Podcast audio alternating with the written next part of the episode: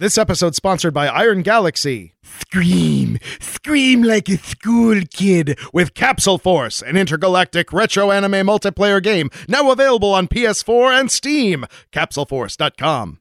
The tingler.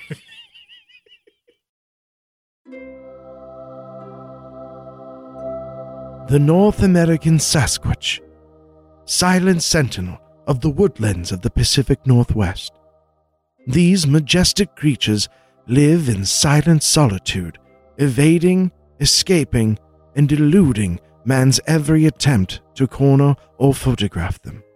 Until now, National Cryptographic has managed for the first time to capture these elusive creatures in their native habitat. Join us as we explore the world of the Sasquatch.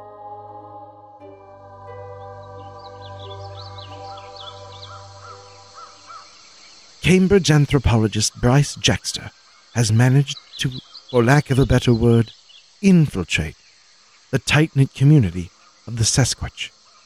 His diminutive size and lack of body hair have led the elders to believe him to be an immature or possibly prepubescent Sasquatch. While primarily solitary creatures, when these majestic hominids congregate, they are known collectively as a stride. Here we see Mr. Jackster grooming other members of the stride whilst being groomed himself.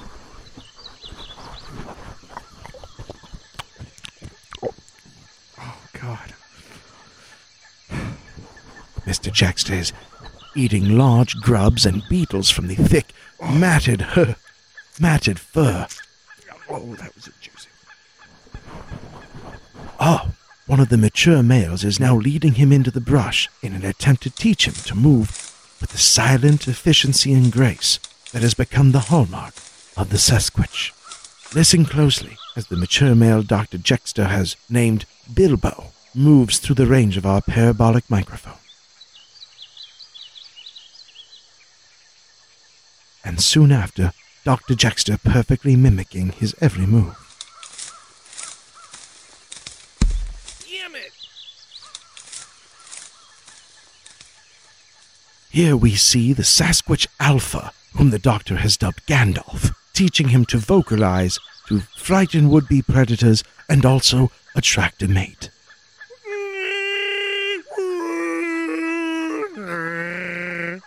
Truly a majestic creature.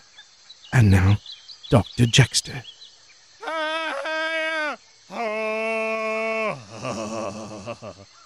Perfect reproduction, as noted that the other members of the stride are clearly and pointedly avoiding any eye contact at all with Dr. Jexter.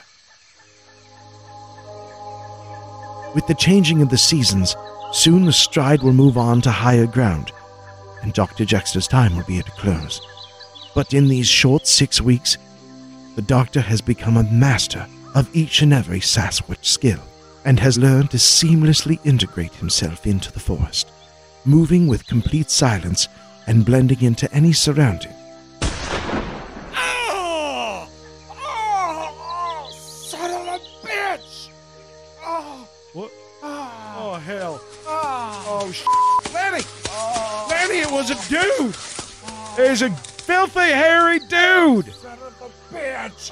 Unfortunately, without the protective attention of the remainder of the stride, Dr. Jexter was shot by hunters in the woods, quite painfully in the kneecap, and then again in the shoulder for swearing too much. It's swearing up a blue streak at me. Son of a bitch!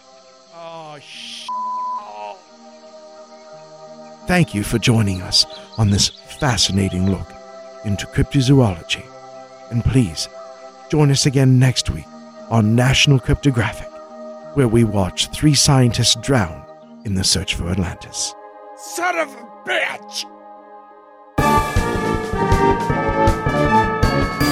Hey, everybody! Hello. I am David Flora. And I'm Dave Stecco. Welcome to the Blurry Photos Podcast. Yes. Man, we got a barn burner this go around. We are burning barns and telling yarns. That's what we're doing. Uh, I'm really excited. We we have uh, uh, a guest tonight whom we wanted to talk to a lot earlier, and just because of schedules and stuff, we hadn't been able to get through his book. Finally, we have read this book, and I've got to tell you, Dave, I I should have read this a long time ago. Absolutely. it's so exciting to have a guest that's A, awesome, B, knows what he's talking about, C, has written not just one, but two awesome books. Uh huh. And uh, where was I? C? See, see, yeah, Yeah. Uh, uh, C is not Ken Height. That's, that's true. That's true.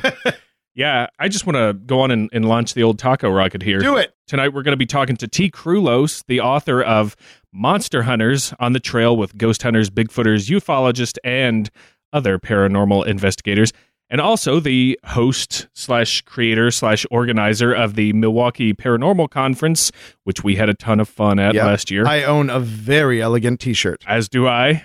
Uh, so, without further ado, let's introduce Yes. our guest. Uh, he's a freelance writer and author from Milwaukee, Wisconsin, and he has written for many publications, including Fortean Times, The Guardian, The Onion's AV Club, and Pop Mythology, among others. Tea Krulos organized the 2015 Milwaukee Paranormal Conference and is gearing up for the 2016 one, as are we. He's the author of two nonfiction books, the first being Heroes in the Night Inside the Real Life Superhero Movement, and the second being the aforementioned Monster Hunters on the Trail with Ghost Hunters, Bigfooters, Ufologist, and other paranormal investigators. Tea, welcome and thank you so much for coming on uh, Blurry Photos to talk to us. Oh, awesome! Thanks for having me. I'm I'm really happy to be here. Yeah. Great. We're, we are very glad to have you. Um, did I did I leave anything out there? Have I? Did I cover? That that's the basics, yeah, for sure. I, I would love it if I you were if you brought up more things like, yeah, I'm a little disappointed in here.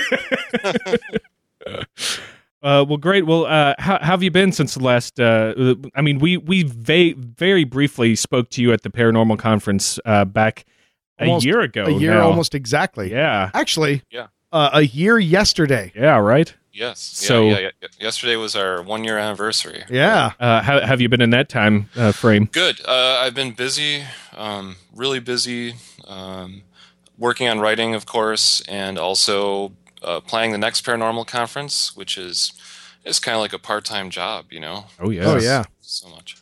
Gosh, we we did a, a two man live show and we were like, oh man, it's just so difficult. And I uh, we were talking about it after the show. I was like, what about Tea? Yeah. Like, Yeah. how do you get that many cats to all run in the same direction? Like, Yeah. Yeah, it, it was. Fran- I mean, uh, the the paranormal conference last year, it was great. I, I loved it, but it was so hectic that day. I was at some points like literally running around, like trying to figure stuff out, and uh, was stressed. You know, I just wanted everything to to go smoothly. Uh, but you know, at the end of the day, I was just so glad that it happened and that there was no major disasters. Yeah. uh, it, it worked. and it was well, yeah, it was extraordinarily successful. Yeah. I would go so far as to say wildly successful. Yeah. Yeah. It felt Yeah. wild. Yeah, when I when I was first planning it, I wasn't quite sure what to expect. Um, there hadn't been something like that in Milwaukee for quite a long time. Uh, there there was a conference sort of like it, and that was ten years ago. Wow. Um, you know, mid two thousands. So I, I when I started planning it, I was like, I'm not sure what to expect. I was hoping maybe a couple hundred people would show up. I was like, that would be cool if we could get like 200 people. But um, it just it really captured people's interest, and uh, we ended up having close to a thousand people show up. Holy Heck cow. yeah. So, yeah. Jeez Louise. Yeah, I mean we we got a lot of uh, traffic because we had a vendor table at at Mhm. it, uh, which was very successful for us. We got a lot of uh, traffic through there, and you know we're able to introduce some new people to us. I think, and Well, we met we met J. Nathan Couch, That's who we've right. had on the podcast. Uh, we met him at Paracon. yeah, We uh, made friends with so many people. We exchanged icy stares with the BFRO guys who were weren't quite sure what we were there to do. Uh, we had we had uh, we had so much fun and met so many people that yeah. day. I, that's why we're looking forward to to this next one. Just you know the the amount of people that come in there, not only just uh, people who are enthusiastic about this stuff and uh, want to hear more and Mhm. and you know want to learn more about stuff, but also you're you're getting some big, uh, pretty big names coming through. So yeah, we're we're very excited. Uh, we'll talk a little bit about that in in just a bit. I'd like to uh, get into uh, a little bit about you actually, Tea, before we uh, go further, so that we can introduce some of our listeners to to you and stuff. Now, one of your bios that that uh, I, I have found uh, says you enjoy unique and unusual subcultures, uh, people and places, which you know lends itself to to writing about superheroes and monster hunters, as you've done. Uh, so, how how long have you been interested in in that type of subject matter? Oh, I, I think my whole life. Um, you know, when I was in high school, I was a, a punk rock dude, which was kind of an interesting subculture in itself. I was way into punk rock and just always had this kind of love for people that had ideas that might seem strange or you know a little unusual to mainstream society. So um, I've always been very interested in learning about those types of people and and uh, and getting to know them personally. You know. Yeah. So um, yeah, it's something I've always written about in one form or another. Sweet. Now, so who were your uh, who were your bands then back then? If you were to like, Oh, I, I liked a lot of the old school punk bands like Black Flag, Dead Kennedys. Oh, nice. I, I had a I had a purple mohawk myself. nice, and, uh, some d- I little bit of a- DRI in there. Yeah, yeah, I like that. uh, yeah, it was uh, I was kind of a nerdy punk rock guy. Cool. was way into that. And other other subcultures relate that too. You know, I had, I had friends that were goth kids or metalheads, and yeah, all of those youthful subcultures. Absolutely, yeah. And when yeah, when the Civil War broke out in the high school, the goths, the punks, the the rockers, They all banded yeah, together. Yeah, that was the that, that was common cause there. Yeah. that's kind of like with uh, Dave and I. We we didn't. I don't think ever we ever uh, uh, associated with a, t- a particular clique or anything like that subculture in in high school. Well, but I did. Uh, the Oh, you born, were a punk? born again, born again, uh, hyper judgmental Christian. That was Oh, that was my subculture. but Yeah, that was that's that was my crowd. well, my crowd was the D and D kids, the marching band, and you know, so like, but like uh, for for both uh, Stecco and I, um, we had always had a book or, or two lying around Oh yeah, that you know talked about monsters or um, uh, UFOs, just different things like that, happenings, folklore. For me, mythology was real big. I was into, and that's kind of how how we got into it too. yeah. and I think I think you just kind of have it in your DNA a little bit, and uh, yeah, and it, it it's amazing how often we hear this and i don't know how much you had but for for myself and i know other people there's always like those one or two things you just kind of had around the house and you would read them back to front over and over and just kind of because at least when i was growing up you know in the early 80s like there wasn't a ton of literature that just you know a kid in colorado can just get his hands on you know like there was like a couple of books of ghost stories or something you know like like i said like america's uh very own monsters Mhm. blew my mind. God, I loved reading that. But yeah, you would see a couple of things. I remember reading Communion because it had the big gray on the front. Very disappointed because that wasn't nearly as juicy as I thought it was going to be. I was like, man, this is just a lot of adult problems. did you did you did you pick that up as a hyper judgmental Christian, thinking it was something else? Checkmate. Well played. Uh, so so yeah. So did you have like a, a favorite particular touchstone? I guess that's what my long self-aggrandizing story was about. Yeah, definitely. Um, and it's great because it, it all kind of plays into stuff that I, I've written about recently, uh, which was I loved superhero comics. Mhm. Probably one of the first things I ever read was I, I, I liked comic books. I read tons of comic books all throughout my youth. Um, I loved mystery books. Uh, I remember when I was really little, there was this series called The Three Investigators. And it was about this trio of, of young boys um, who had a secret headquarters underneath a junkyard, and they could kind of look around through a periscope, and they had this uncanny knack for randomly running across these weird mysteries that were kind of Scooby Doo style mysteries where there was a monster or a ghost. But then it turns out it's just a greedy person who was like trying to take control of some real estate or something Yep. like that Just like real life, man. Yeah. but I I just I was so hooked on those books. I would you know sit there and read the entire book in one sitting a lot of times. Oh yeah. There's maybe like thirty some books in that series, and and I I read all of them. And I also really loved um, any sort of book that had anything to do with ghosts, UFOs, monsters. Uh, I checked all those books out from the library whenever I saw them, and I, I was really really fascinated by the books and uh, TV shows like Unsolved Mysteries Oh, and yeah. stuff like that. Oh that. yeah, Robert So, Stack um, was killing it. Yeah. Yeah. yeah. Uh, so definitely those are some of my favorite subjects. Mhm. Comic book superheroes, anything weird, mysteries, Bermuda Triangle, you know, I, I would read books about that. And did this uh, uh, make you want to write about this stuff, or was it just did those sort of kind of come together later? It came together. I wrote a little bit about it um, before I got into book writing.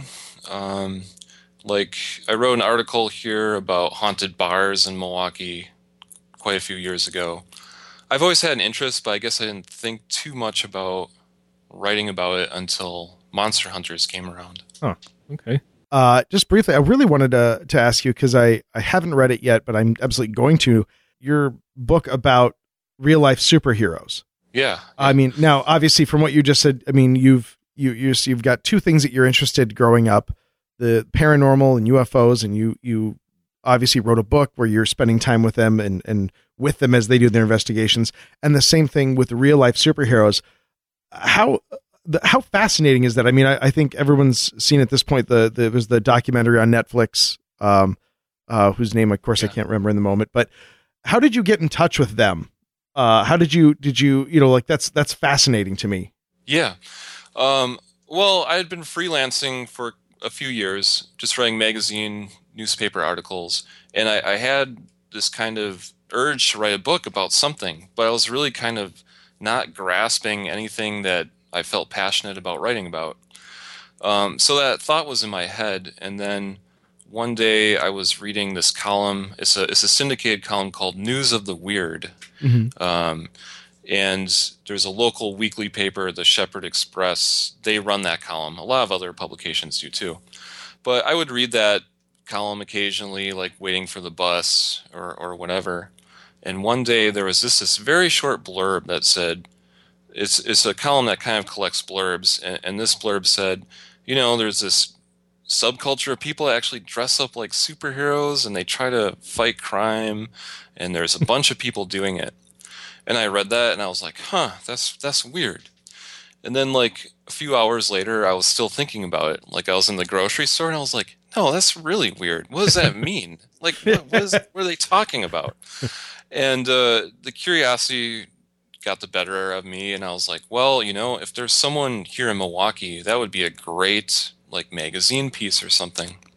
So I sat down on on Google and uh, Googled Milwaukee and real life superhero, and this MySpace profile popped up Oh, for this guy called the Watchman. And you know, he had this short blurb about himself, and he had like a short video of him talking in in his costume. And I sent him this message, and I was like, "Hey, I'm I'm really interested in this. I, I want to hear what this is all about." And he replied, which was thrilling, and said, "Sure, we we can meet up. You know, um, I'm not sure where because you know I don't like just hang out in a coffee shop wearing my superhero costume."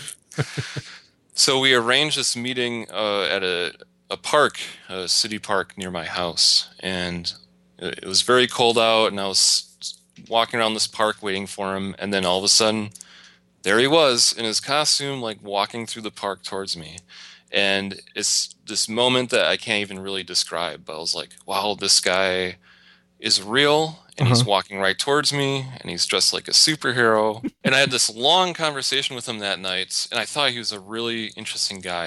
And I didn't quite get everything about it, but I understood a lot of what he was saying about, you know, trying to be inspirational, trying to look out for his neighbors and stuff like that. And I just, uh, to use a cliche, you know, I fell into a rabbit hole and was just reading everything I could about these guys and uh, started meeting other real life superheroes and developed a book based on that. Wow. Ever ever briefly tempted to maybe try cleaning up the streets just maybe for a night? Well, you know, I, I won't give away too much, uh, but there might there might be a, a surprise like final moment in the book Oh, see, something like that happens. I was I was already dead set on reading it, and now I'm definitely going. to. There's no there's no getting around that. Who who was your favorite uh, uh, comic book uh, hero growing up and now, or either one? Uh, I'm I'm a huge fan of Batman, uh, which you know that's uh, kind of a basis of real life superheroes. Is Right, hey, yeah. Batman didn't have any superpowers, but he was a superhero. So why can't anyone be a superhero? Yeah. So I, I like Batman, um, but pretty much any superhero comic. Yeah. I got into a lot of them. Yeah. Thank you so much. Sorry, I, I didn't want to like distract too much, but that was going to kill me if I didn't get that question. Oh out yeah, there. no, it's. Yeah. I mean, it is. I, w- I was in Seattle uh, uh, a couple weeks ago. Had my eye open for old uh, Phoenix Jones out there. Didn't see him, but Yeah, I, I, I met the guy uh, and went on patrol with him in did Seattle. you? Wow. Yeah. See, that's that's what I, I love about uh, Monster Hunters, and this is going to be a great seg. Here, Right, here it goes. Here it goes. But like launch it. how how down and dirty you get in uh, the the research, going out with uh, the paranormal investigators of Milwaukee, and um, j- going to the different places. Like you you traveled a lot for for this research, didn't you? Yeah, uh, I did for both books. I really think that my strong suit as a writer is not like giving this very um, intricate, in-depth, like academic analysis of something. You know, I just I don't have that ability. But what I think I am good at doing is like meeting people, convincing them that they should take me out with them while they're doing whatever they're doing and then writing about the experience. So a lot of my writing is is based even on shorter articles and stuff. It's based on my experience, like um, trying to participate uh, Yeah, without being obnoxious and getting in their way. yeah, But observing them uh, in action. And and that's a good point. You know, there's so many moments in the book where where you kind of briefly touch on this initial negotiation yeah, to win their trust or at least win their their their willingness to kind of suspend their distrust you know enough to you know they, they you don't need them to love you but just you know you can trust me to, to at least hang out with you guys for a little while or there there is there's a lot of of guardedness in, in, in so many of these groups. And and Mhm. i mean how how was that? Did you kind of employ the same i mean just just kind of a nice general open demeanor? How did how did that work? Yeah, a lot of people I write about, I mean, um, they're not stupid, and some of them have been burned by people in the media before. right There's there's a lot of guys who like just want to make jokes or you know say this is stupid or crazy. So um, you know when I approach people, I, I try to tell them right away. I'm like, hey, I I don't think you're crazy. You know, I mean, people might think I'm crazy. Yeah. So I'm I'm gen I'm writing about this because I'm genuinely interested in you and what you're doing. I'm not making a joke about it. Mhm. I think there is some humor in my books, and but that kind of this happens naturally, you know. oh Yeah. yeah, So a good example in Monster Hunters, one of the first groups I met was the paranormal investigators of Milwaukee, and uh, I think at first they were a little suspicious of me, which they should be. You know, right I actually get if people aren't a little bit suspicious at first, I, I kind of get a little bit nervous because I'm like, you should be suspicious Yeah. of some writer who says he's gonna follow you around and write about you. But um, they invited me to go to one of their team meetings. I was like, oh, this is great! It's starting already. I'm I'm gonna just sit in on their meeting and, and hear about their latest ghost hunts or whatever. But I arrive there and, and walk in, and then it immediately becomes clear to me that that's not what's going to happen. What's going to happen is I'm sitting in front of the team is kind of like a job interview. ah And, and like they're all sitting there looking at me and I'm they're like, "So, uh tell us about this book that you want to write." And I was like, "Oh, I felt kind of on the spot and Yeah. but I explained to them like as honestly as I could what my ideas were and how I was I was Mhm. really excited to investigate places with them. And fortunately, you know, they uh, decided to take a little bit of a leap of faith and, and let me join them for a little over a year. I went on probably about a dozen investigations with them. that's pretty amazing. Yeah, and, and it's and I think it's it's a a, a real a compliment to your ability to to be able to kind of ride that line between, um, you know, just like you said. You know, I, I would imagine a group that isn't at all suspicious would then make you suspicious a little bit of it. Right. You know, and it's to to ride that line between. I'm trying to think of the best way to, to phrase this. You're you've got enough separation that you're that you're writing clearly uh, and honestly about what's happening, um, v- balanced with a genuine interest in what they're doing, but not so much that it subverts or consumes you. yeah it you're- subverts yeah. how you're writing and that's one of the things i really enjoyed about reading this is that it is a it's a very um not it's it's a fun but also very factual kind of presentation of, of how these investigations went which i which i really enjoyed it was it's a great style Yeah, Yeah, I really like to have people draw their own conclusions. Mhm. You know, uh, with both of my books, I'm sure some people read the books and they're like, I, I know that for a fact, like my first book, some people read it and they were like, "This is awesome! I'm gonna go find a cape," you know. and some people probably read it and they're like, "These people are idiots. They don't know what they're doing." it's really, uh, I try not to uh, sway someone one way or the other. I'm just kind of trying to present what my experiences were and and uh, re- reaction to that is a little bit mixed. yeah. I th- I think that's a perfect way to do it. We we often Yeah. try to do that ourselves too. I mean, every now and then you'll run up against uh, things that are just ri- ridiculous, and you can't help but have an opinion on, like the flat Earth theory.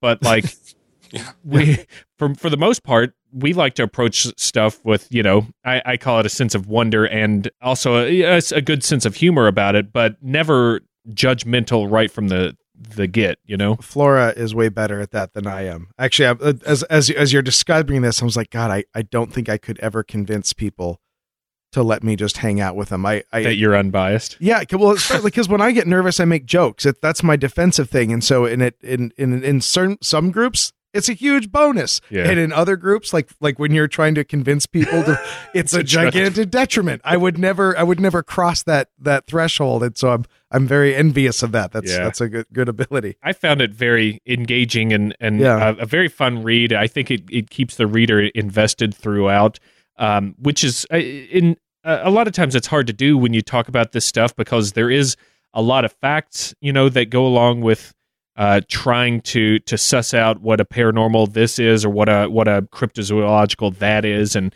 uh, and I think it, it it helps a lot that you actually got in there and um, experienced it yourself and are just relating those. And I I'm also a sucker for illustrations and pictures, which this has quite a bit of, so that's fun too. I like Uh, the pictures. Did you have a a, a goal when when writing this? Uh, any anything specific in mind? Well, you know, it, it, it's funny, and I was really lucky. I think more than anything, I was really lucky with the book because before I even started like researching who I wanted to talk to, I had this kind of vague wish list of um, of things I wanted to do and types of people that I wanted to meet.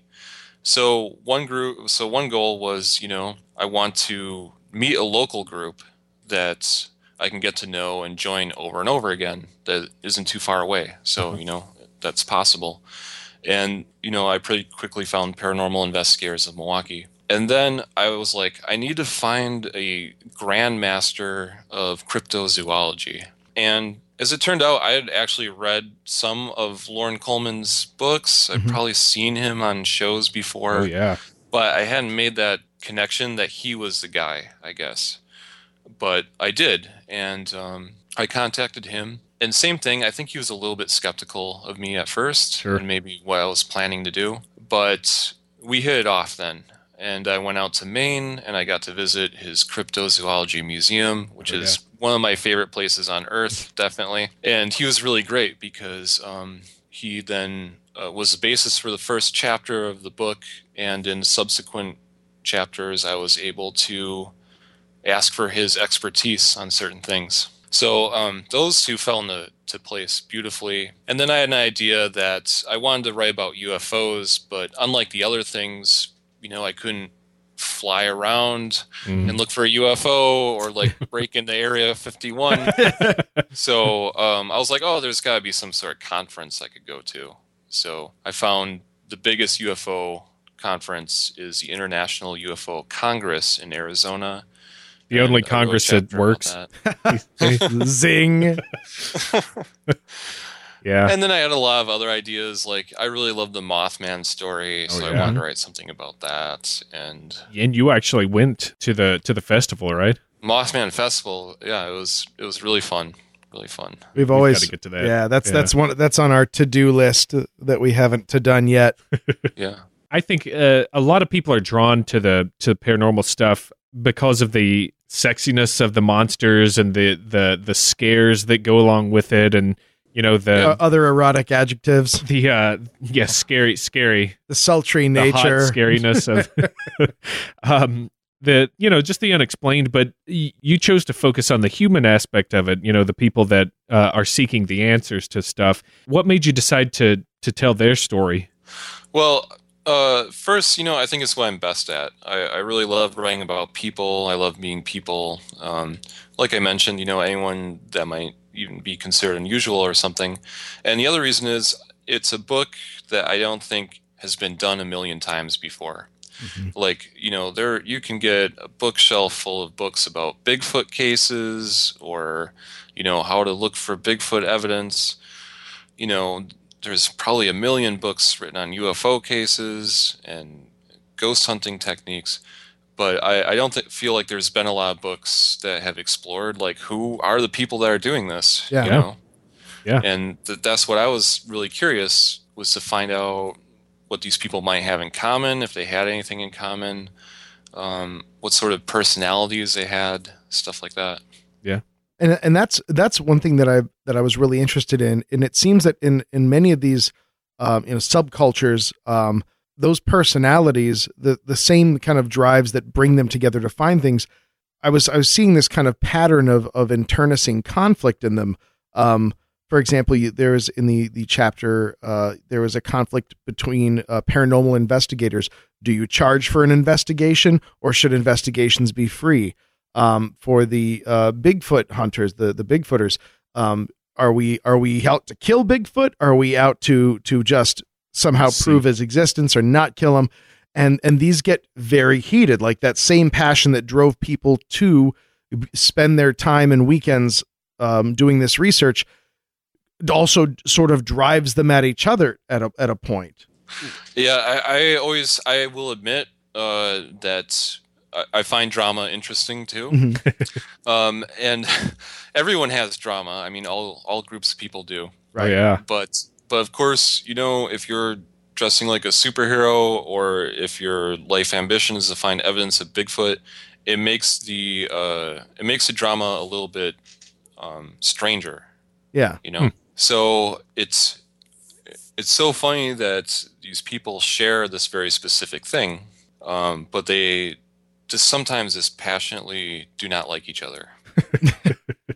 Right and that that's what i found so interesting is that you'd and, and i guess maybe it's what what everyone says with with the the internet being what it is that there are more people involved but there you would seem to my mind there's so few people that you could say hey this is my team and we go out on the weekends to do this and then have that team fracture.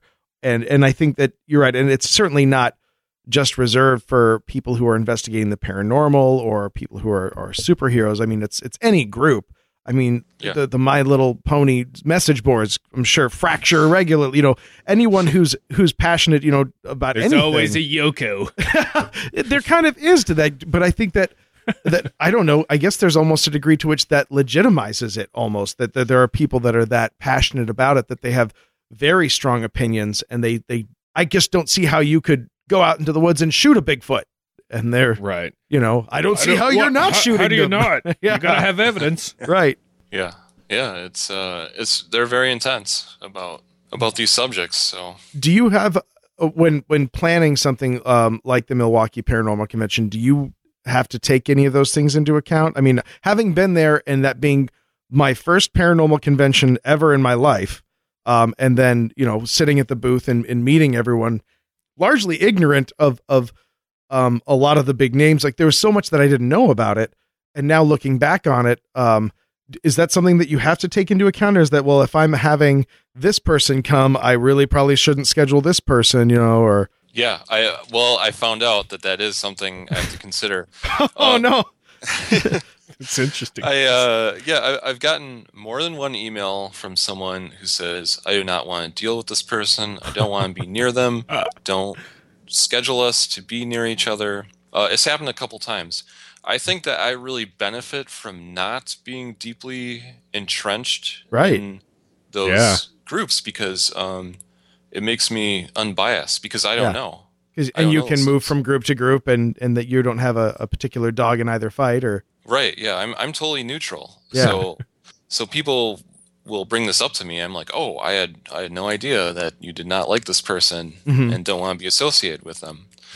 so, uh, but yeah, it's something I've I've gotten a couple emails from people, and uh, I've I've dealt with it pretty diplomatically. Yeah. In, have any of those emails included uh, any anybody by the name? And I'm going to say this in code: Uri Blay Odos Fay. Has any has that been Yeah, one somebody yeah. Is that anyone particularly nobody wants to work with? about the involvement? No, no, no one's trying to throw down with blurry photos yet. good or not? Maybe we're not doing a job. no, right. no, no. know. I'm I'm just trying to play along, man. I I, I- I don't want to make any enemies. That's right. We're we're we're very apologetic on a lot of our episodes as it is, but I can't imagine. Yeah, just being like, yeah, we'll show up as long as so and so isn't there. Overall, I mean, overall, it's been good. Everyone's been great, and Yeah. and even the people have been pretty politely just said, you know, I just would appreciate it if you don't like sit me right next to this person. I don't Oh, like, yeah. Yeah. you know. yeah, I feel like that's reasonable yeah, enough. that- Like, yeah, sure. you know. Why not? You mentioned Loren Coleman um, before, and you you've got a, a few. Uh, I, I guess I would say big names in in the business in these Mhm. circles that we run in. Uh, of course, you've got author and journalist uh, Linda Godfrey. You've got a little chapter on uh, her, and then um, I, I like the one on Dave Shealy, the founder of the Skunk Ape uh, Research Center Yeah. down in Florida. Mhm. I have a two part question for you. Yeah. Uh, did did you find it difficult to to get in touch with uh, many of the people that you profiled and hung out with in the book? And conversely, did you get rejected for uh, interview requests much? Um, there was a, a couple of people that were difficult to get in contact with. Uh, most people fell into place. There um, was a couple of chapters that were based. Most of the chapters were based on me like having a good communication with the person, but there's a couple Right. of uh, chapters where I just kind of showed up. You know, Yeah. uh, Yeah. Dave Shealy was one. I could not get a hold of him, so I just showed up at his campground. And once I was there, I told him I was working on a book. I didn't give him details, and he really didn't want to know the details of the book. Yeah, yeah, Uh, so I, I hung out at his campground for a while, and then wrote that chapter about him. Um, same thing. Uh, the Reverend Bob Larson. I, I oh yeah, I tried contacting him quite a few times, no reply. And then I saw that he was giving a seminar open to the public, and I was like, I'm going. I'm yeah. just gonna Right. go, you know? And, uh, you know, I don't like to do that very often, but once in a while, if the shoe fits, I'll do it. Um, Yeah. As far as people telling me no, they do not want to talk to me, um, yeah, that has happened in every book project that, that I've done. And then Yeah. I'm like, okay, then I uh, will not talk about you. Or if you are newsworthy, like you've been in the news, I will talk about you a little bit. Right. Like literally about them in the in the general vicinity there and Yeah, like I'll say, this Yeah. is who this person is. But yeah, there's been people who have, who have given me a flat no, and and that's uh, that's fine, you know. yeah. Yeah. Try try running a, uh paranormal slash comedy podcast and getting interviews. It yeah. It it it's a slow, sad, painful process to be like, no, no, no, no, no, not not making fun of you. It, it Yeah. no, no. Yeah, not not not comedy. Okay, but, but Oh, bye. okay. well, I think in any group, you know, you're gonna find people that take themselves a little bit too seriously, and you know, they just don't see the funny side of it.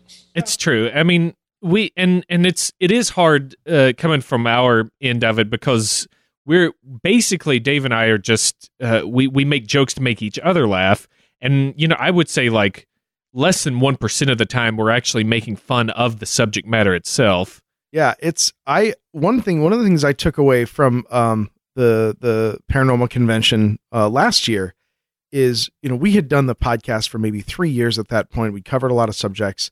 But again it was my first time going to a paranormal convention. And within the first hour sitting down and talking to what I what in my mind I call true believers of of, of all kinds of things whether it be um you know Forteana uh psychic abilities, Bigfoot, it doesn't matter. But going, okay, this I'm I was so glad to to meet people who who are genuine believers in the thing that they believe in and and it gave me a better perspective to be maybe maybe a little more careful with with how I treat these things because of their perfectly lovely, nice people who really wanted. Uh, one of the things that we ran into a lot is because we called our podcast "Blurry Photos." Um, people bringing pictures for us to analyze. People thought that we were literally photo analysts for the the uh, the, the paranormal.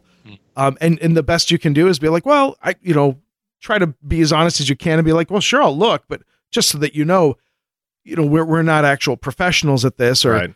um, but yeah, it was it was such an eye opening thing to meet people who who aren't doing don't uh, have a tongue in cheek or a sarcastic take on it. They're not doing anything ironically. They really they came there to learn more information about the thing they already know is true. Yeah. and that's and that's an important thing to I think respect in in all of it. Yeah. Yeah. Well, I think that's a really good point. Uh, you know, it's it's different meeting people in person.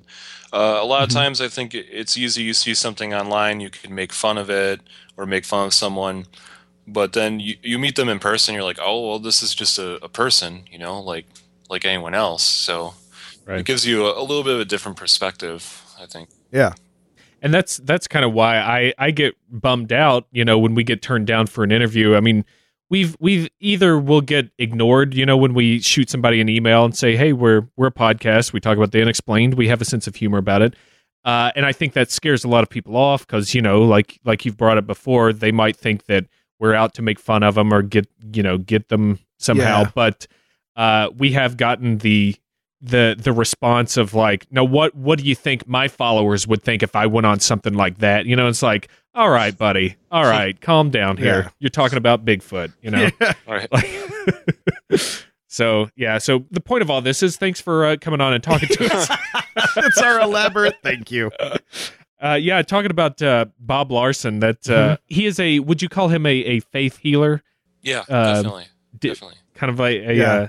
He he likes to exercise the demons, Yes, and he does. Um, that was one of my favorite uh, uh, chapters in in the book when you when you went to this thing. Um, and I I was just wondering, you, you probably had a pretty good uh, uh, idea of what you were going to be getting into, right? Uh, beforehand, I just wondering if did your opinion on that change after having gone through it? Do do you think you had had the right idea going into it? Does that make sense? yeah. Oh well, yeah. I, I stumbled across him. Uh, you know, I was like, this book could really use an exorcism chapter. so I just stumbled across his YouTube page where he has these YouTube videos of him performing his exorcisms, which was weird enough just to find a YouTube station dedicated to that. and yeah. I was like, I cannot pro- even process this. This is so weird. You know, the whole thing, everything about it. So going into his meeting, I knew that's what was going to happen. But uh, again, it was like being there in person was just nothing can prepare you for it. It, Yeah, it was true. intense. It was Wow. it's one of the more intense things that I've done ever, probably. And I Wow. was just sitting there, like all of my muscles clenched together, like just sitting as still as I could, and like not saying anything, and like not trying to make eye contact with anyone. And it was just, it was really weird, especially when he got down to the exorcisms themselves, and people around me started speaking in tongues and wailing. Yeah. And I was like, oh, I, I don't know if this is such a good idea that I came here. you know? it's it's I uh I briefly in in my my hyper Christian adventures spent some time at a Pentecostal church that had a lot of that uh the the speaking in tongues getting slain in the spirit and the the demon be gone and it is it it it wasn't until years later that I moved to Chicago that I realized that feeling is like being in the audience of an improv show where you're like please just don't ask me to do anything please don't Oh, ask me to do anything oh here they come yep Oh, okay yeah. I've got to do the thing now and uh, yeah, I, it is it is it is a powerful experience, but not in the way that they intended. Even even at the time, being very thoroughly involved in the faith myself, even then I was like, wow, this is really freaking me out. Mm. It, and because it is, and and if you're if you're of that faith, if if that's how you roll, you know, it's a very joyous, fun, relaxing thing. I came from a very quiet Presbyterian church where just the quieter you are, the better you were at it, and Yeah. and yeah, that it's it, that's a heck of a an experience. Yeah, and the I mean the energy in the room. There's a he's screaming pretty much for half the thing. He's yelling. People are crying. You know, people are very emotional, and it's uh, you kind of absorb all of this intense emotion. It's just I didn't know how to deal with it. Yeah, Yeah. yeah. Uh, one one of the things I like uh, in the book also you you've got this great touchstone of coming back to your experiences with the the paranormal investigators of Milwaukee and having having never done that before um, yourself. What did you learn from that uh, that almost year with them? Um, they were an interesting group uh, because they're very skeptical by nature. They're one of the more skeptical groups that I've encountered since. Uh, and I, I found that to be very interesting. Um, you know, and when I when I started, I had no idea. I had seen ghost hunters before, Sure. but I remember the first investigation I joined them on. They wheeled out about nine industrial suitcases that were filled with gadgets. You know, cameras, audio recorders, EMF detectors. I was like, wow, I have no idea what any of this stuff does. Yeah. I have no But I am impressed. yeah. But um, that was really fun to me. One of the things I love learning about people as I'm writing about them is all these groups kind of have their own lingo. You know, they have their own vocabulary. Um, Mhm. They have their own sort of inside jokes that you learn as you go along. So, I mean, that's something. Are you describing the podcast right now, or are you? Just, it's uh it's fun to learn about all those types of things and as far you know i wasn't sure what to expect uh, but they they warned me right away that a lot of our investigations sitting in the dark nothing happens and and that's what happened but you know then when there was some weird stuff it made it all that more interesting i guess Yeah. yeah. I found that uh, particularly interesting in that they they went about it as scientifically. I feel like as as you probably can, you know, with something that nobody knows how how the field works, or they're just making it up as they go along. It's but it's like they try to have things very controlled. You know, the environment uh, as much as they can. You talk Yeah. about them tagging the the yeah, um, EVPs and stuff. Replicating, yeah, using the same processes time and time again to make sure that there's consistency. and they were very um they chose carefully who they investigated and and, and the the claims of different people right they they would only go to certain houses and hmm I, I mean i think it's a it's a point in their you know in their favor Well, absolutely, and I think that that's that's that indicator that they're taking it very seriously, Yeah. and and that they're you know they don't they they don't want to leave loopholes you know in their own work. But I Sure. you know that's that's just good craftsmanship. yeah I love the last two chapters of the book. I, I think they were my my favorite. One of them deals with a possible demonic possession, and the other one is the the haunted bar in my home state. Actually, oh yeah, and they uh, they definitely gave me some heebies and may- maybe one or two GBs too. But yeah in the in the case of the bar, uh, can you give us a little taste of uh, of that experience and uh, any thoughts you have on it? Yeah, um, Bobby Mackey's Music World, uh, notoriously haunted honky tonk in Kentucky. I love the name alone. Oh yeah, Uh, it's it's run by a country musician named Bobby Mackey. Interestingly, he's not much of a ghost believer himself.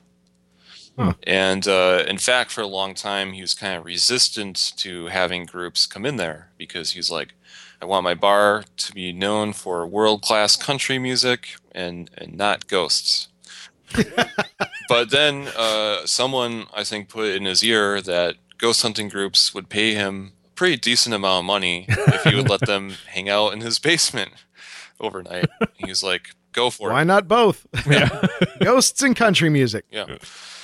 So it has this uh, reputation and lore to it. You know, there's all these stories about all these gruesome crimes that have ha- happened on the property.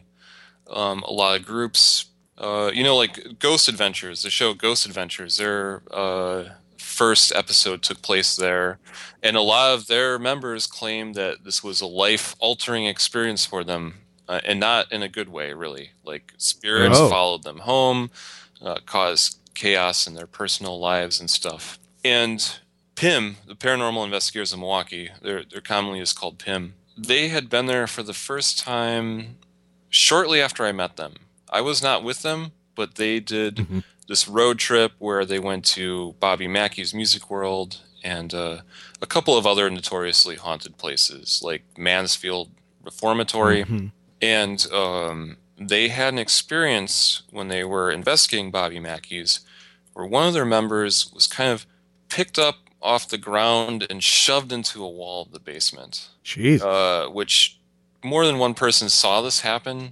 Uh, the person it happened to was very frightened. And for them to say, I don't know what happened here, and it was really weird and kind of freaky, was very interesting because, as we've discussed, you know, they're such a skeptical group. So Yeah. um, I was like, they immediately started planning to go back because they're like, this is the spot, this is a hot spot. And I said, I want to go with you. so uh, I was traveling. I went to Mothman Festival and I think one other spot, and then I met up with them and we, we did an investigation of Bobby Mackey's, and yeah, it was, it was a creepy place. Um, I, I will say that. And one other member, the same member who had been shoved when I was investigating with them, this really we were sitting in the dark, and and she starts kind of crying, and says that she's gone blind and she can't see. And uh, you know her teammates are like well it's dark you know and you can't see anything. She's like no i mean i've gone like blind.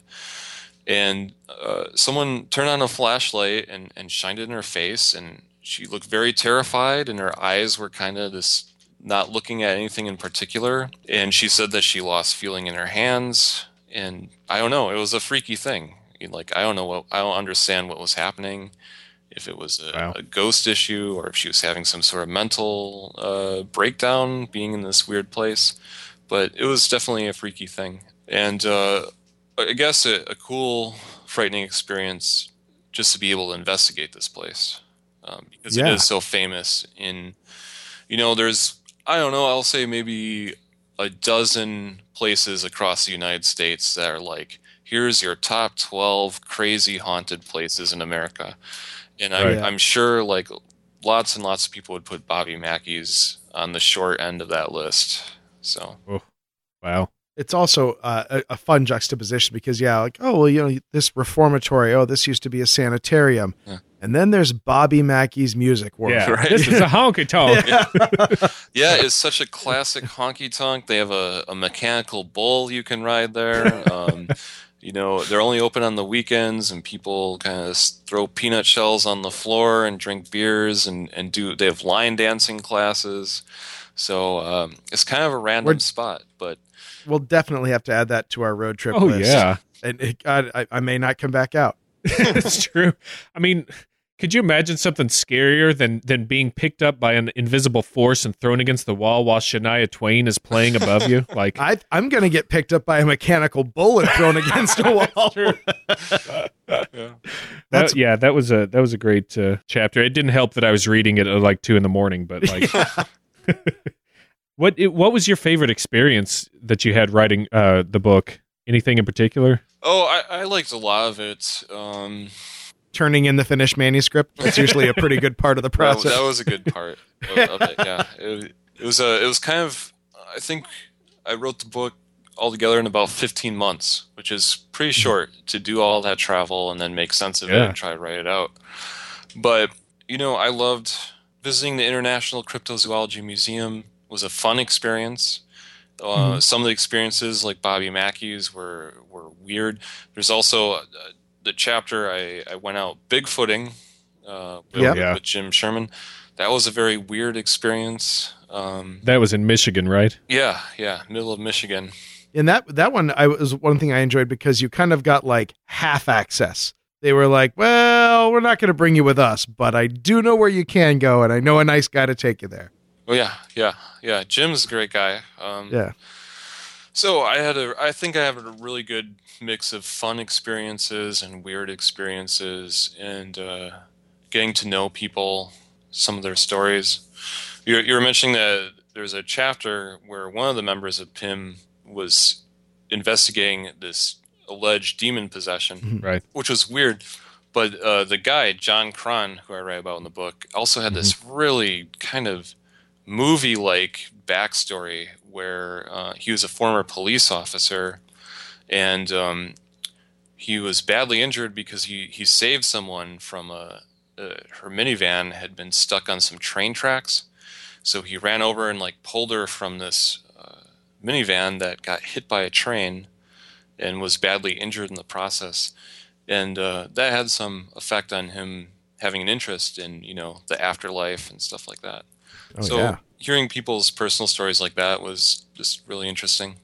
do you feel and uh your personal belief in in the paranormal and um in any of these individual i mean it's you, you can't lump it all together they're very different things do you feel like your experiences with these groups kind of moved your barometer at all on on those at all or Yeah, it's weird because I thought for sure something like that might happen. But I think what happened was my belief in some stuff kind of rose a little bit and then there was some stuff that I maybe like became more skeptical of along the way.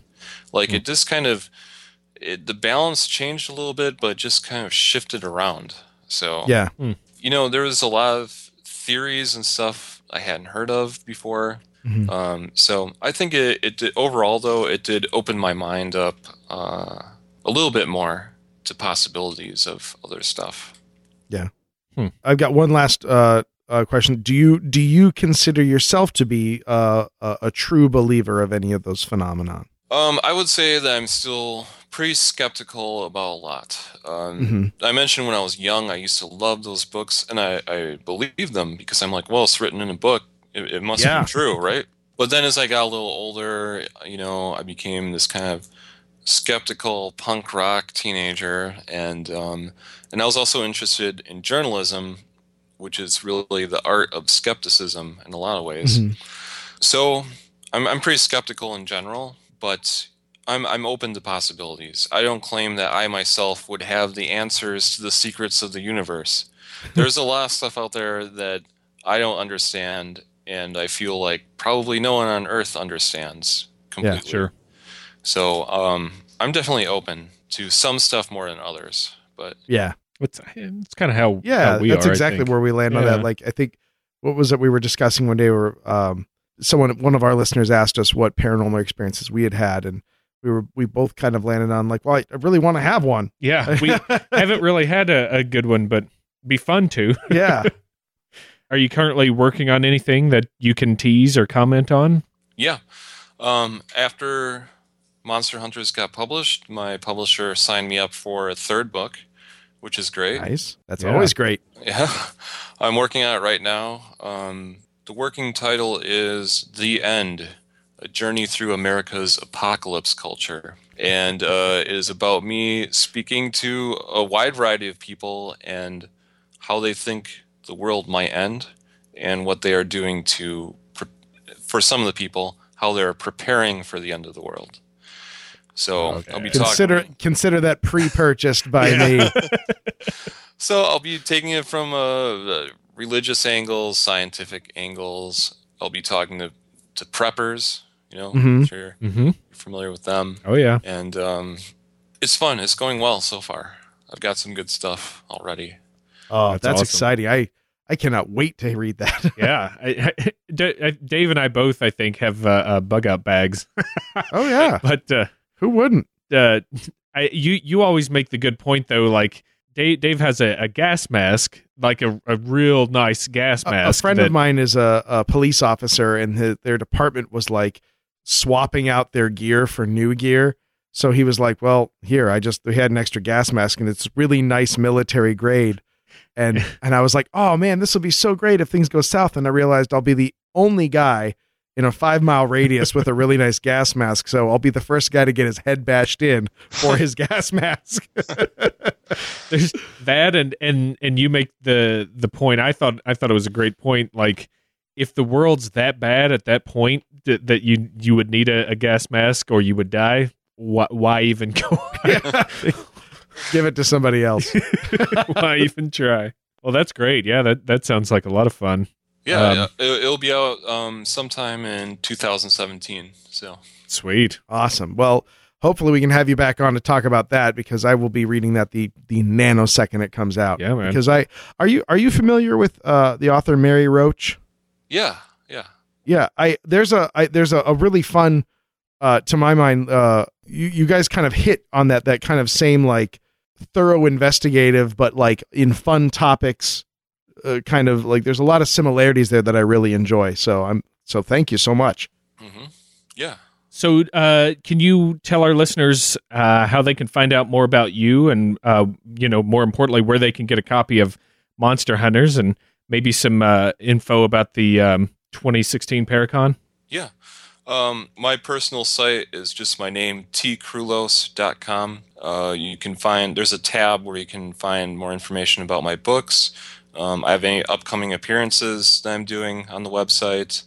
Uh, I have a blog, which I, I don't update as much as I would like to, but I do occasionally. We'll post links to stuff that I've written, like articles and stuff. Um, the Milwaukee Paranormal Conference is happening October 15th and 16th at the University of Wisconsin Milwaukee campus.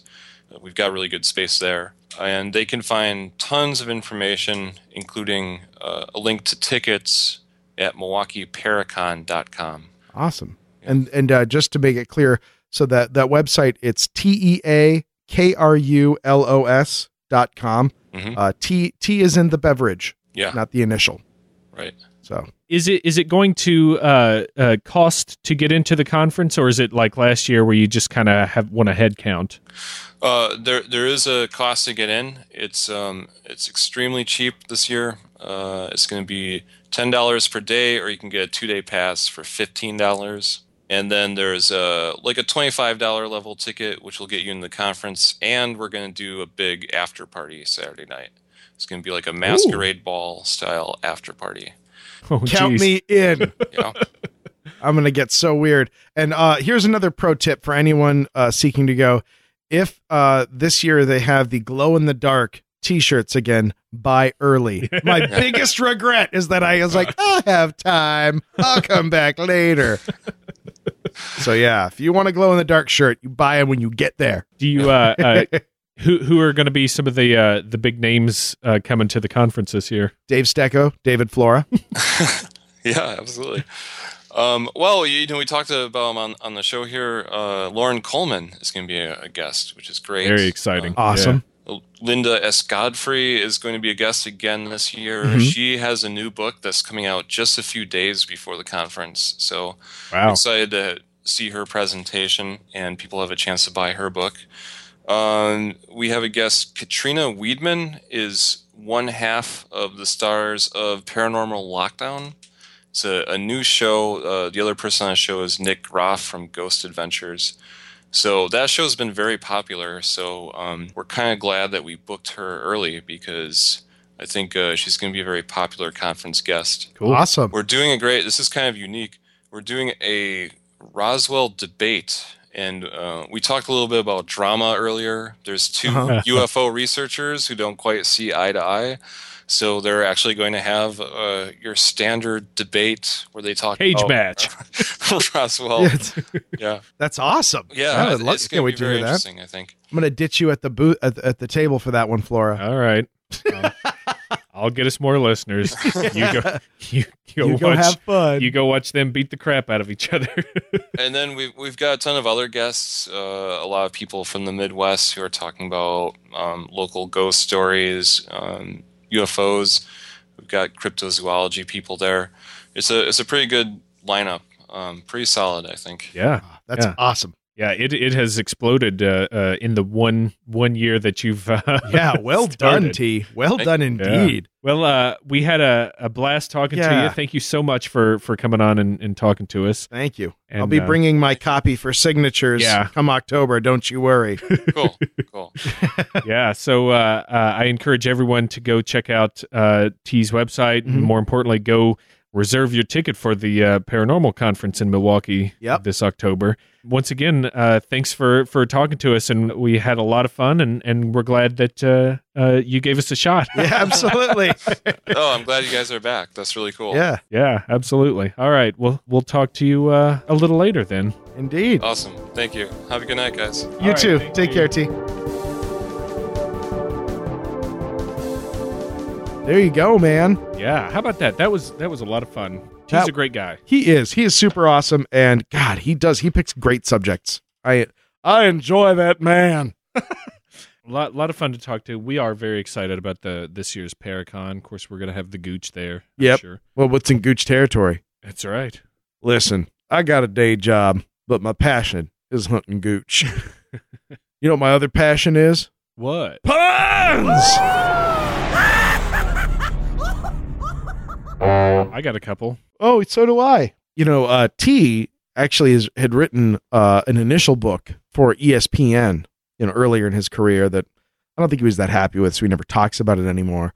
But he was looking at the uh, prevalence of importing uh, European soccer players into the NFL, you know, to, to be used as place kickers and extra point things, but also whenever you miss the third point conversion. Yeah. They're the monster punters. yeah, that was an easy one to sniff. What you got, Flora? So there's a uh, there's a cryptid you might have heard about. Lives Oh, in? The, uh, lives in the swamps of Florida that people think exists because they've heard vague sounds of the Ramones and the Clash in the woods, and Mhm. they've caught glimpses of a mohawk gliding through the water. What? Yeah, it's the punk ape. That's awesome. Did you hear about that new uh, uh, two man theater production that they've been uh, putting on in Wisconsin? Um, you know, just just in the just in the biggest city there. The the concept is a really good one. Is that they took two classic uh, Star Trek villains and put them on stage as though they were having a series of discussions with each other. But here's the twist: they're the same villain. Uh oh. It's the Milwaukee pair of cons. There it is. Nailed it. I did nailed it. I, I've got a, a a book. It's a it, it's a little harder to read because it's mainly about uh, you, you know some it's it's got some topics of of horror in it, but it's mainly the horrors of the Viet Cong. Oh, okay. It was uh, I think it was written by Christopher Walken actually, Oh, where he goes out on ghost investigations, but the locations that he picks from are selected via a, a Russian roulette uh, type. oh yeah. It's monster deer hunters. Whew. I got it. I got it. I was like, how is he gonna? Oh, well played. Boy, that, that was harder than it should have been. Um, so them's puns. Them's Uh, puns. And you know when it's time for the puns to end, then we meet our brand new friend, listener mail. Listener man. Listener mail. Listener man. Ain't nothing new about Mr. Mail. About listener mail. Listener mail! Listener man.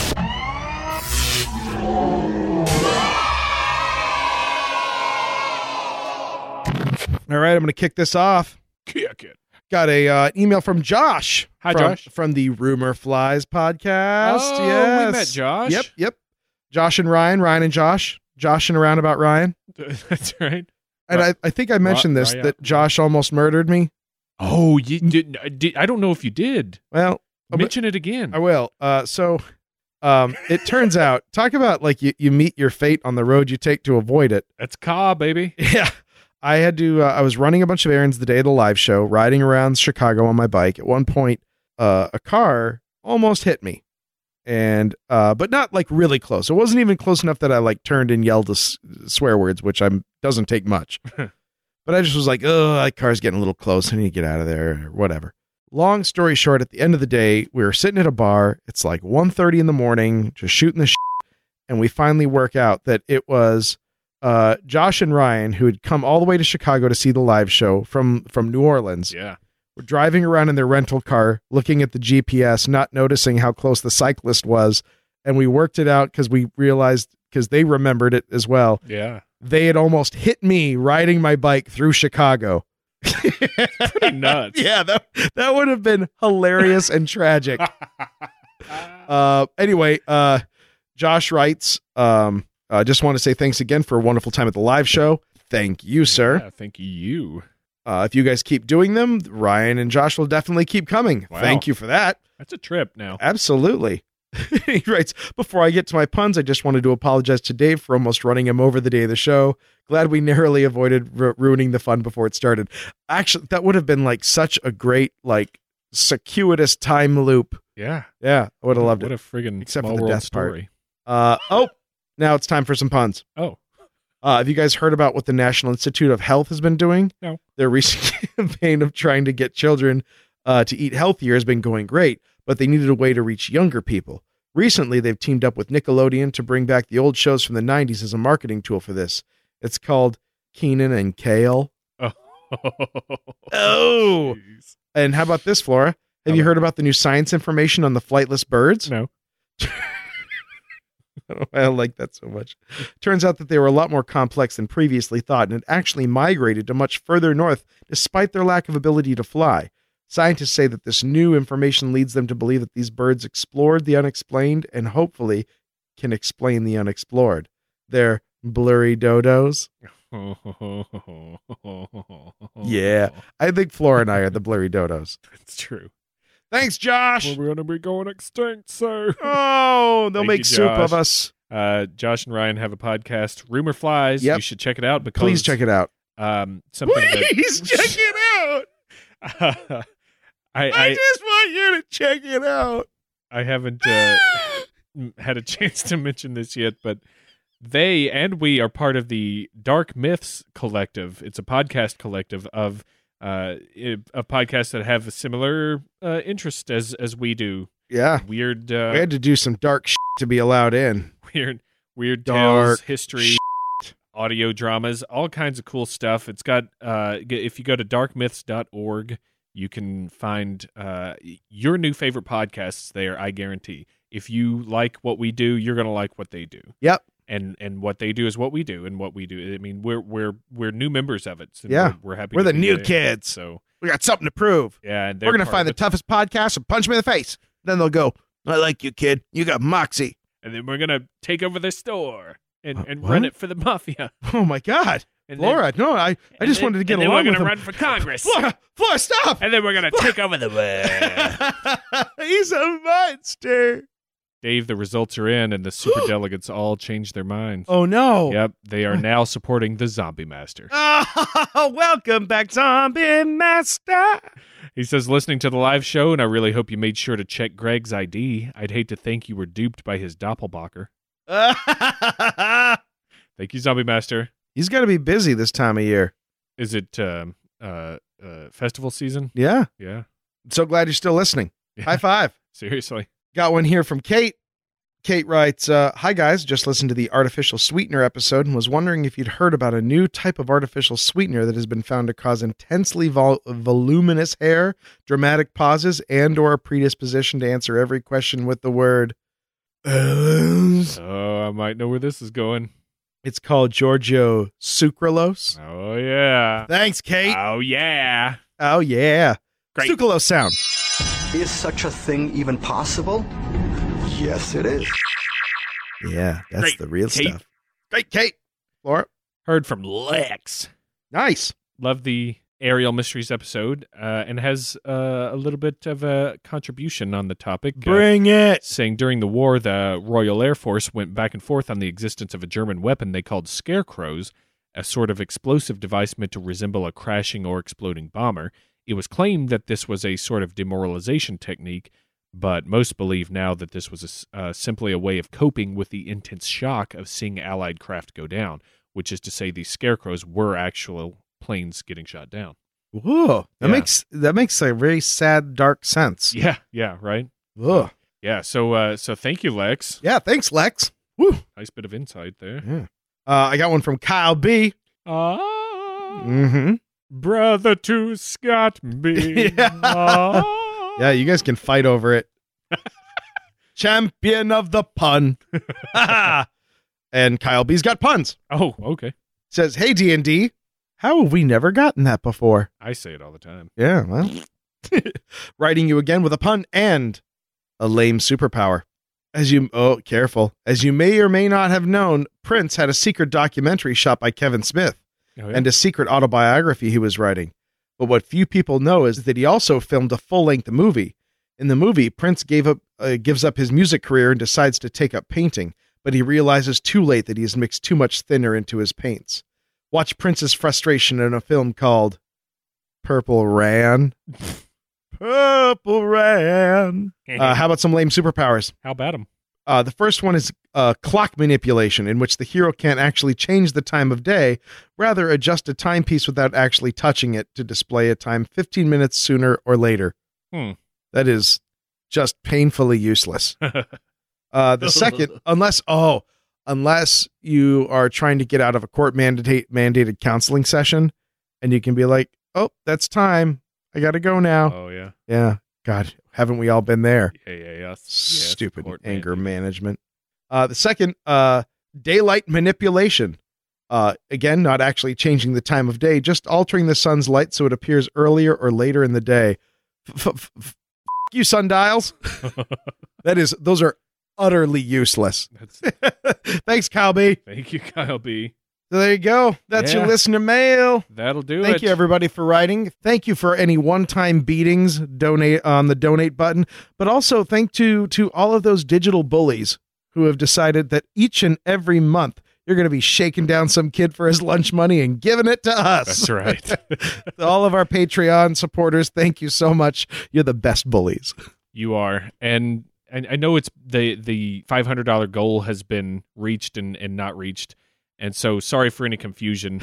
we haven't we haven't officially reached it yet. Yeah. Don't but worry. We'll, tell we're you. close, yeah, We're So, already working on it. I mean, it's it's a low grade inevitability because you guys are magnificent. So thank you for that.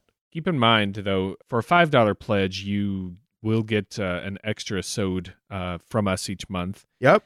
and for twenty dollars, you get to hang out with us. Kiss our sisters. You can kiss our sisters. I don't care. we both have sisters. That's more accurate than I meant it to be. Um, Sorry, sis. but we do we'll we'll do a live uh, hangout on Yep. the old Google Hangouts and Yeah, we've we've Video. proven that that can work no matter where we do it. yep that that works and Yeah, check out Patreon. We got out. we got a glorious list of free shit you get. Well, it's not free, but you get it. Um, You get it. You're gonna get it. Real quick, want to throw out there that the winner uh, of the sweepstakes for the Miscrypted contest, Matt, Has Uh, been notified has by been duly notified. notified professionals. and and accepted. Yeah. So if you're wondering if you won, then you didn't win. sorry, sorry, everybody. That's kind of how that one works out at this point. That's kind of how we feel. How you feel is how we feel when we send that email out to. I know. Listen, I'll uh as soon as we win one podcast award, I'll I'll curb my disdain for contestery. But until then, We're up there for two right now. yeah, We, you know what? I've submitted parsecs. Nice. Out, uh, all, all the votes are done for the podcast awards. We wait till the end of the month to see what's going on there, and I think Mm-hmm. August for parsec. So yeah, we're gonna win them all. there are no It's our real podcast 20, awards out 2016's are yeah no. There's a bunch that you have to pay money to. That's a scam. Mhm. Those exist. They're bullshit. They even have to put videos up explaining how much better my life got ever since I won this contest. Ugh, terrible. It's the secret, and their secret is ask for money. Yeah, it's brilliant. As a matter of fact, we'll be hosting our own podcast awards. We should. We should just do it. yeah, any podcast that can afford the five hundred dollar entry fee, we already know you're some of the best and the brightest. Yep. So that's that's that's a little bump for you. yeah. Uh, thank you to the Chicago Podcast Cooperative and all of the glorious podcasts to be found there. And uh, also, don't forget the venerable audibletrial.com slash blurry photos. Get yourself a free book. Get us a monetary high five. Blurry photos soaring through the skies with all that audible money. Blurry photos. We're just two guys, but we got rich and you got a free book. Yeah. That's the theme song for audibletrial.com slash blurry I wish it were photos. true. it's animated. I, w- I wish we got rich. well, I I put wish we got paid much of anything. I just read The Secret, dude. I'm putting it out there. I see. I'll never read that book. Maybe it's on Audible. Oh, full circle. Nice. Anything else? Man, I feel like there is, but I, I don't know. My brain's not working. It happens. I don't I don't know what's what's going on. Uh no, I think that's it. I think that's all we got uh, for business this Awesome. Well, thank you guys for listening. Yeah, I hope Thanks you again to, uh, with Tea Krulos. Yeah, thanks, again to him. Mr. Krulos for for joining us. And uh, make sure to uh, get your reservations going for the Milwaukee Paracon. Yeah. this year, October fifteenth and sixteenth Do it. in Milwaukee, Mm-hmm. Wisconsin. Wisconsin. For this episode of Blurry Photos, I have been the real life superhero David Flora. And I've been Dave, the source of all paranormal drama, Stecco. Wait, wait, wait, Flora, I got another one. Chicago Podcast Cooperative. Uh, all of the talent holding hands. Chicago Podcast Cooperative. Marching digitally forward. Bye. Bye.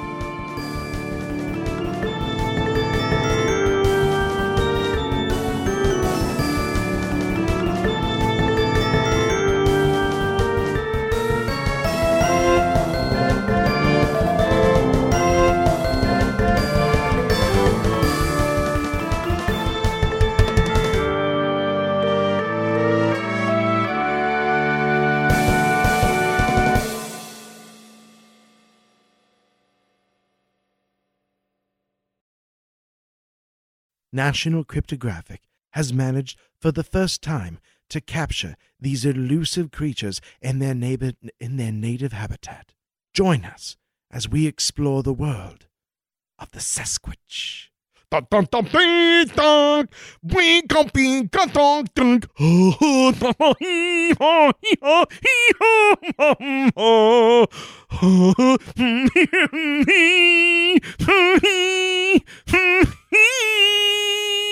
Please